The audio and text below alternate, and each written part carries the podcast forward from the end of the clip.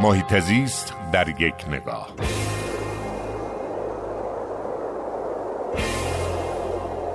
چند وقت پیش در بندر گناوه یکی از شهرهای ساحلی ما در استان بوشه کشاورزان شکایت داشتن از حضور موشها و تصمیم گرفتن با تومه های گسترده سمی موش ها رو نابود بکنن چون فکر می‌کردن موش ها دارن ریشه هویج ها اسفناج ها ها محصولات جالیزیشون رو می‌خورن و خسارت می‌زنن و این کار رو انجام دادن.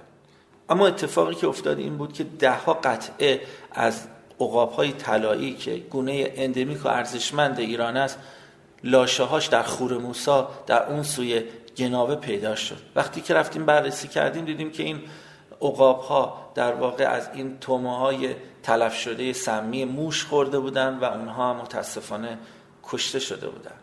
اما ماجرای غمانگیزتر این بود که سال بعد هموطنان کشاورز ما در منطقه گناوه اتفاقا محصول کمتری رو به دست آوردن. چرا؟ چون که موش ها تقیان کردن. چرا موش ها تقیان کردن؟ چون که دشمن طبیعیشون که عقاب ها بودن از بین رفته بودن و اونها نمی‌تونستن جمعیت موش ها رو دیگه کنترل کنن و به این ترتیب خسارت سنگین تری به کشاورزی منطقه وارد شد. درسی رو که می‌گیریم از این ماجرا اینه که اگر قوانین طبیعت رو نشناسیم و بهش حرمت نذاریم سیلی سختری رو از طبیعت خواهیم خورد.